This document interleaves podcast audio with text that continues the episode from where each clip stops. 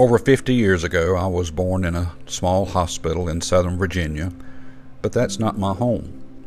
My residence has always been in North Carolina.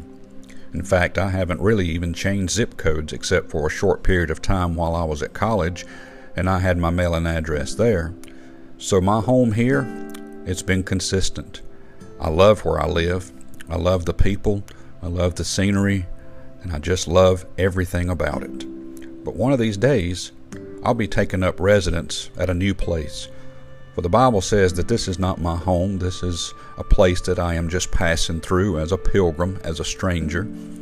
And I know that there's a place being prepared for me, for in John chapter 14, Jesus said that he would go to prepare a place for me.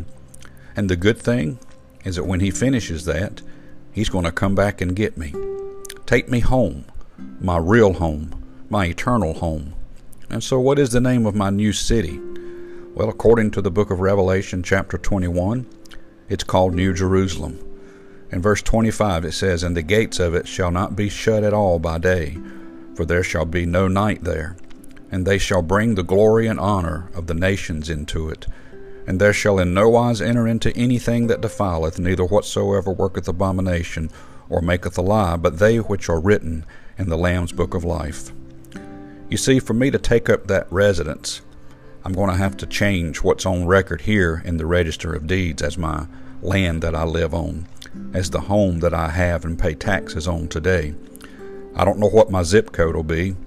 It'll be perfect, so I guess it will be 77777 in New Jerusalem, the home of our Lord and Savior, where we will reign with Him forever. We'll see Him all the time. Why? Because my name is recorded in a new register of deeds. It's recorded in the Lamb's Book of Life. Every person who believes will have the same home, but those that reject it, I don't want to talk about their home, but it's nothing like what I just described to you. It's a place of horror, it's a place of pain, a place of separation.